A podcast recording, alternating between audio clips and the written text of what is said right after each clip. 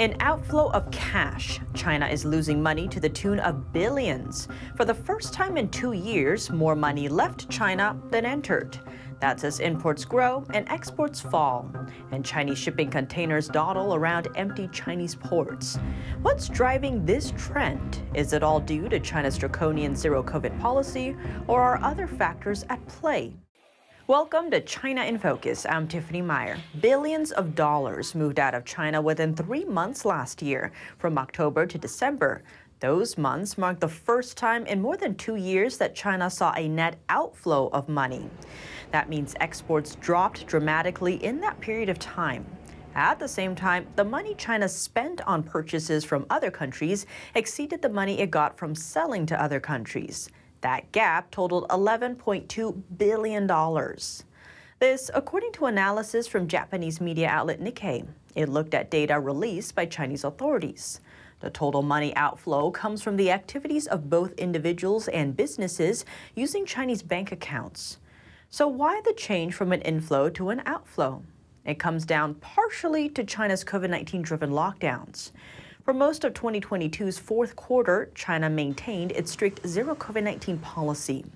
At the same time, other Asian countries had started opening up by that time, boosting production and exports. Orders slowly shifted from China to Vietnam, Indonesia, and other countries. Even now, that trend is showing no signs of slowing down. According to data released by China's General Administration of Customs, China's exports plunged by about 10% year on year in December. It was the third month of decline in a row. Online container leasing platform Container Exchange published some related data last month. It said the amount of goods China exported to the US and Europe last year dropped nearly 20%. Now, empty containers are lying unused in Chinese ports. A recent video clip highlights a major port in southern China's manufacturing hub, Shenzhen. The usually busy hub is now virtually unused. On top of Beijing's lockdown policy, the worsening relationship between China and the West has also contributed to the slowdown. Right now, Europe is selling more goods to the U.S. than China is. That's as more and more American companies are diversifying supply chains away from China. What's more, about 6,000 chip companies in China shut down in 2022. That's an almost 70% rise from the year before. Those closures partly due to industry pressure from U.S. sanctions. Is Beijing planning to provide lethal military aid to Russia for its war in Ukraine? The United States says it's ready to impose consequences on the Chinese regime if it chooses to help the Kremlin. NTD's Daniel Monahan has the story. State Department spokesperson Ned Price says the administration has not yet seen the CCP provide Russia with lethal aid, but he doesn't believe the Chinese regime has taken that off the table. Price says the regime would be hit with sanctions if it attempted to further assist Russia's conquest. Providing lethal weapons to Russia for use in Ukraine or uh, systematic assistance with uh, sanctions evasion uh, would cause real consequence uh, in our bilateral relationship. Price added that the response would not be limited to the country as a whole. Uh, we've been clear, we'll not hesitate to target uh, Chinese companies or individuals that violate our sanctions. The U.S. and its allies have long feared the CCP's economic and diplomatic support for Russia could evolve into providing weaponry. Those fears were reignited this month when Secretary of State Antony Blinken suggested the regime could be preparing to deliver such support. Price says the CCP's willingness to bolster Russia's economy and spread Kremlin propaganda internationally demonstrated a growing alliance between the two authoritarian powers, adding that China and Russia were increasingly striving to erode the rules based international order. Daniel Monahan, NTD News. The Pentagon has released a one of a kind selfie. It came from a pilot who was surveilling the Chinese spy balloon as it crossed the U.S. The photo was snapped on February 3rd when the balloon was close to Kansas. Here are the details. The aircraft the picture was taken from is a U-2 Dragon Lady. It's one of the only U.S. aircraft that can fly at such a high altitude. Officials say the images showed what the balloon was capable of, and that included conducting signals intelligence collection. The balloon was equipped with antennas and other gear for uploading sensitive information, along with solar panels to power its system. More limits getting slapped on TikTok. The European Commission is banning staff from using the video sharing app on their work issued phones. And for those using their personal phones for work, those devices must also stay TikTok free. The move would affect over 30,000 employees. The Commission is the European Union's top executive body. It makes laws and manages day to day operations of the EU. The measure aims to protect the Commission against cybersecurity threats and actions which may be exploited for cyber attacks against the corporate environment of uh, the Commission. Across the pond, the federal government, as well as most U.S. states, have already banned TikTok from government managed devices. That's over concerns that user data could end up in Beijing's hands. TikTok is owned by Beijing based developer ByteDance. Under Chinese law, companies must hand over data if officials ask for it. TikTok denies handing over user data to Beijing and said it is disappointed with the EU Commission's decision. Europe's top human rights watchdog deeming a years long Russian ban illegal. In its January 31st ruling, the European Court of Human Rights took aim at Moscow's ban on certain informational materials. They are related to spiritual practice Falun Gong. The Kremlin issued the rule back in 2008 at the time of the Beijing Summer Olympics. The ban covers four materials, including the discipline's main book, Zhuan Falun. Russia also outlawed two pamphlets that introduced the practice and highlighted Beijing's human rights abuses, plus an investigative report on the Chinese regime's forced organ harvesting. Organ harvesting is known as part of Beijing's persecution campaign against Falun Gong. Launched in 1999, it aims to eradicate the practice. Moscow labeled the four materials as extremist in its ban.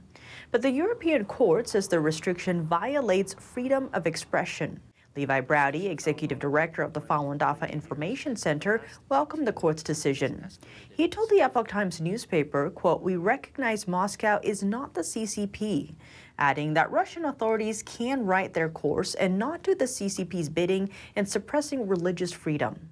Canadian human rights lawyer David Matas also commented on the ruling. He co authored the report that Russia banned. In an email to the Epoch Times, he likened Moscow's rule to Beijing's, saying birds of a feather stick together, adding that citizens in both nations are entitled to freedom of speech in name only. Matas said he doubts Russia will abide by the European rulings, but called it a voice of sanity. Russia withdrew from the Council of Europe in March last year. The Council includes the European Court of Human Rights. Moscow has refused to comply with any of the court's judgments since then.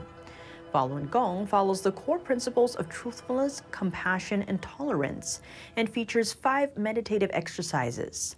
Beijing's nationwide suppression of the system continues in China today. Falun Gong adherents in Russia also face pressure for their beliefs. Caught red handed, ex employees of a South Korean electronics company found to have stolen semiconductor technology. From there, they allegedly handed the secrets to China. NTD's Sean Marshall has more. Former employees of SEMES a Samsung subsidiary, have been convicted and jailed for technology theft, according to the Wall Street Journal.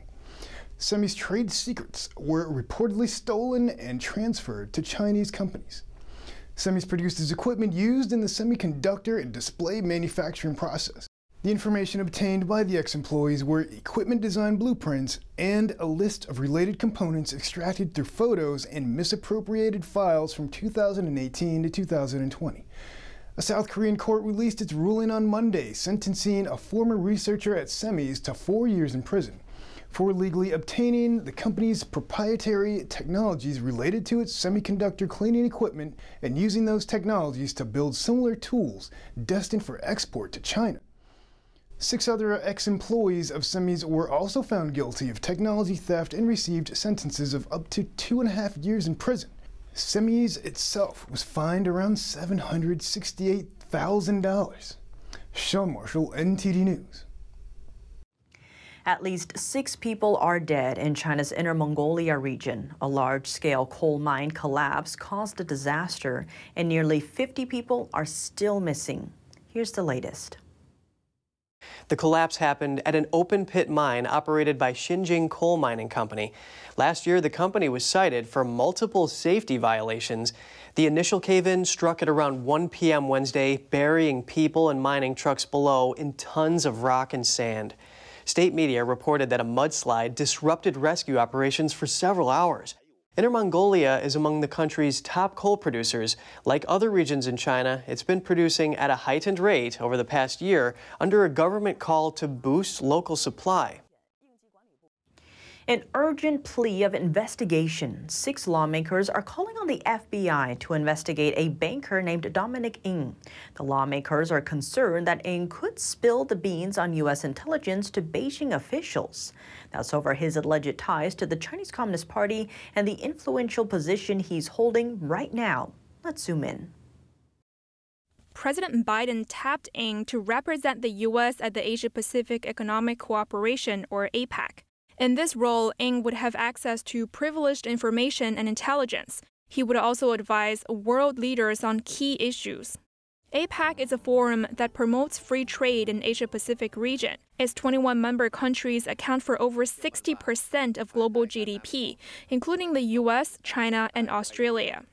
Ng's appointment comes two years after he donated to President Biden's fundraising committee called the Biden Victory Fund before uh, President Biden nominated him, Mr. Ng had donated uh, $100,000 to the Biden Victory Fund and $35,500 to the Democratic National Committee. Philip Lenczycki is an investigative reporter. He broke the story on Ng's ties to agencies linked to Beijing's United Front Work Department. The state agency works to expand the Chinese Communist Party's influence overseas. Experts say it's involved with Chinese espionage efforts. And what this is, is the Chinese Communist Party's effort to manage those outside of the party. And so they are targeting non Chinese, they're targeting religious minorities, and even traditionally, they're going after um, business associations and trade unions and all types of clubs. They want to get uh, control of these different organizations so that they can establish a united front and push the CCP's policy objectives. And here's what Lenczycki uncovered about those ties. Ng has held high level positions in groups tied to Beijing's United Front Work Department. Since 2019, he served as executive director of the China Overseas Friendship Association, or COFA. The United Front Work Department founded the group. Looking back to 2013, Ng worked as the executive director of another agency related to COFA. It's called the China Overseas Exchange Association. Ng met with two leaders from this organization in the US and China. These two leaders are also members of what's called the CPPCC. That's the committee that oversees Beijing's United Front system. One of COA's leaders is Qiu Yuanping. In a meeting, she told Ng that she has faith in Chinese American elected officials and hopes they'll play more active roles in Congress, local government, and think tanks in the future. Ng wears multiple hats. On top of his CEO title for East West Bank, he's also a member of a think tank in Washington called the Council on Foreign Relations. Beyond that, he's a former board member of the Federal Reserve Bank of San Francisco, Los Angeles branch. In the letter to the FBI, lawmakers highlighted a concern. They say China's United Front Department plus its affiliated groups allow people like Ng to gain influence in sensitive American institutions and advocate for Beijing's interests. They say Beijing used this tactic to infiltrate governments and influence policies and support outcomes deemed desirable by the Chinese Communist Party. NTD reached out to Ng for comment but did not receive a reply before airtime. Lenczycki said it's important for Americans to wrap their heads around a potential reality. That there is a truly uh, widespread and insidious network um, that is uh, embedded itself in the United States, and that um, this network of individuals um, belong to businesses, they belong to um, local uh, community organizations. They belong to media outlets, uh, and they're in government. Um, this is an extremely uh, concerning uh, potential reality for folks to um, have to grapple with. Responding to the Republican lawmakers' letter, several Democrat lawmakers, including Judy Chu and Ted Lieu, defended Ng. In a statement, they said no Chinese American should face suspicions of disloyalty based on their ethnicity. The FBI said it has no further comment, NTD also reached out to the White House and APEC, but did not hear back before airtime. Coming up, is China gearing up to give lethal aid to Russia? And if it does, how would the U.S. respond? These questions and more are rising ahead of Chinese leader Xi Jinping's upcoming Russia visit. We sat down with John Moody, former executive vice president of Fox News and author of The World We Wish, for a breakdown. His remarks in just a minute here on China in Focus.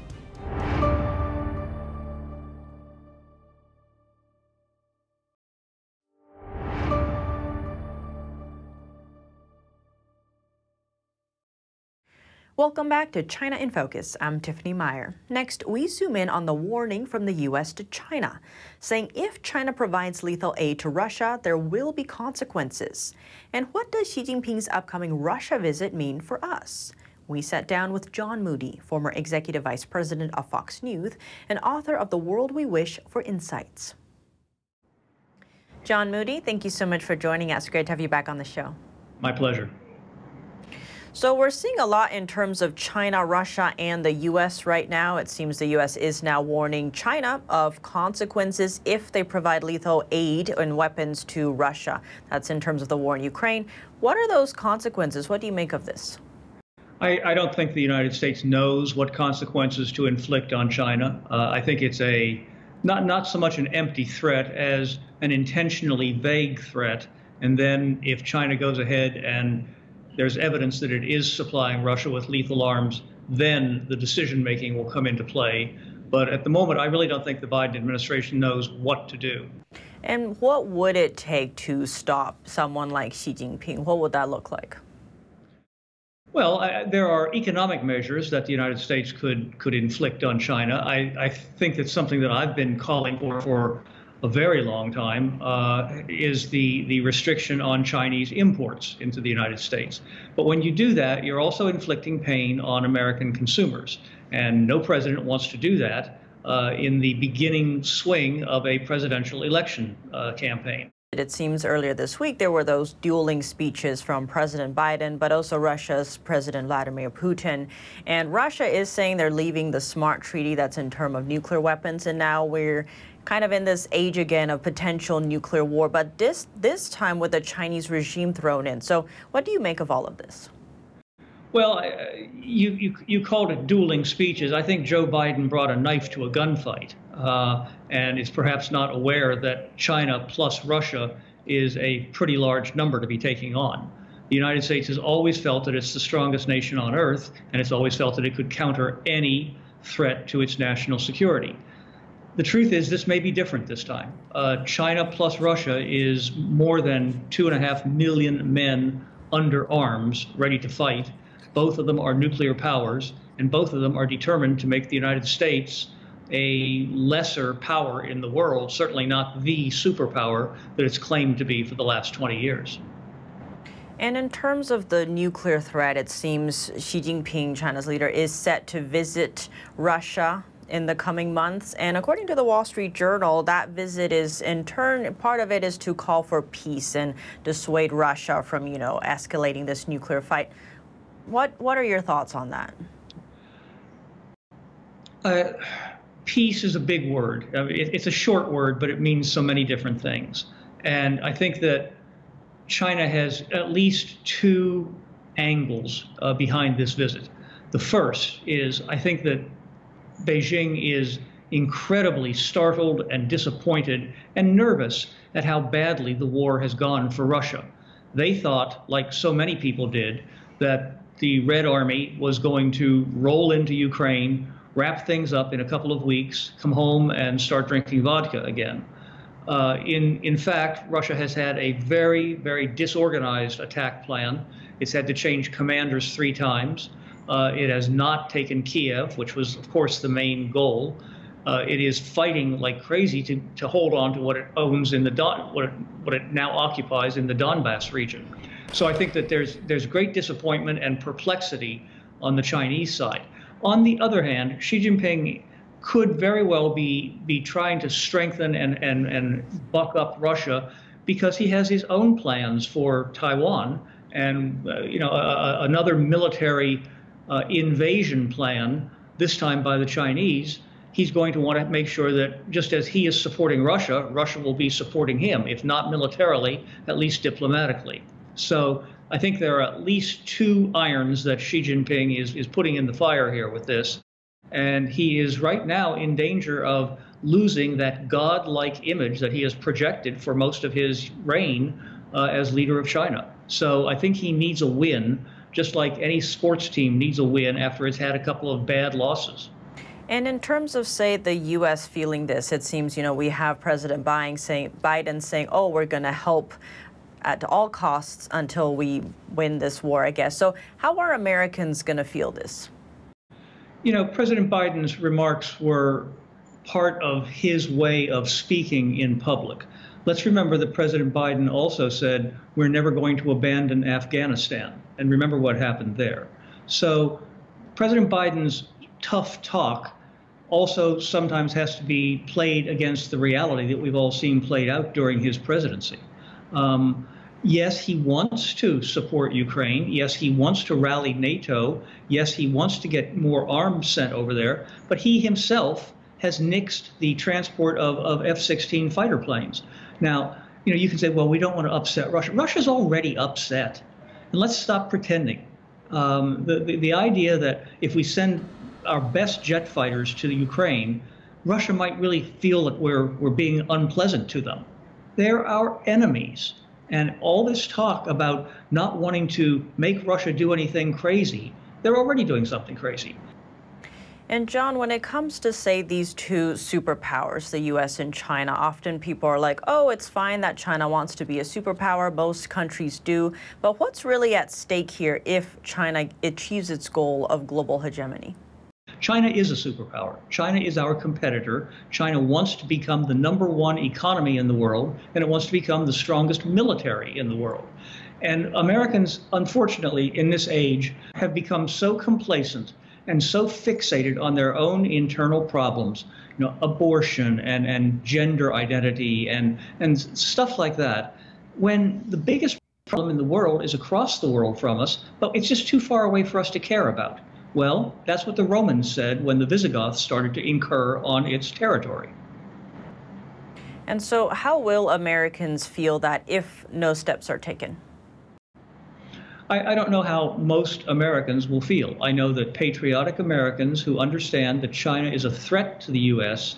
will be furious if the Biden administration doesn't make good on these hot, lofty words that, that President Biden used while he was in Ukraine and in Poland. There is a threat to the United States. We have to understand it, we have to acknowledge it, and we have to fight it. And how would we go about fighting it? What are the steps there? The, the range, as, as we just mentioned before, the range goes from economic sanctions to uh, canceling Chinese imports. Now, that sounds impossible. I, I, it's hard to go a day without buying something made in China. But habits and needs and, and, and virtue have to be taken into account here. Just because we buy something that's 10 cents cheaper because it's made in China doesn't mean we have to keep buying that product. And so that's the second step. First are economic sanctions. Second is a ban on Chinese imports. And the third, of course, is to build up our military presence in Asia, as we are doing in Taiwan, as we're doing in, in other parts of the, of the region, so that China knows if it step takes one step across the Taiwan Strait, there's going to be war. And war is a terrible word, but that's the word we have to start using.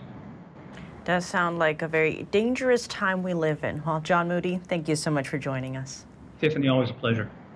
That's all for today's China in Focus. I'm Tiffany Meyer. If you have any feedback on the show or have something you'd like to see us cover, send us an email at chinainfocus at ntd.com. We'd love to hear from you. Thanks for watching. See you tomorrow.